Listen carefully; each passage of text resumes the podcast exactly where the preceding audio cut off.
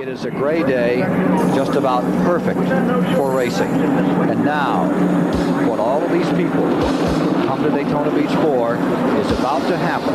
The start of the 31st Daytona 500. Chevrolet finished 1, 2, 3, and 4 in the 1989 Daytona 500. The race got off to a wacky start when on lap 3, Neil Bonnett's engine blew and caught fire.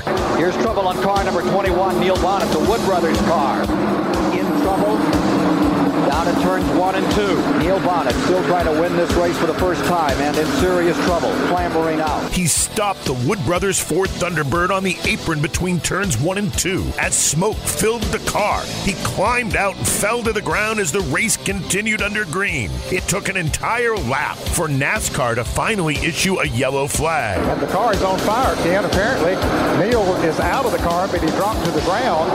But no caution coming out at this point. The race is also remembered for Davey Allison's monster flip off the dirt embankment separating the cars from Lake Lloyd. An incident in the back straightaway involving Davey Allison. You see him coming down on the pit road. He has just rolled that car wheel to wheel.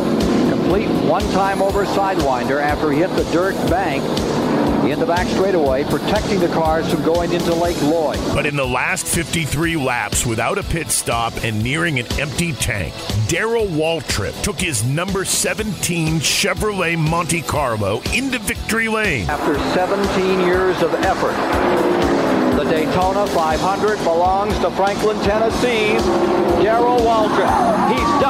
The victory was Waltrip's first and only Daytona 500 race win, and it came on his 17th try, edging ahead of Hendrick Motorsports teammate Ken Schrader, who led most of the laps. Waltrip was so thrilled, he was screaming into his microphone. Oh, I won the Daytona 500! I won the Daytona 500! Darrell, how long? Wait, wait, wait!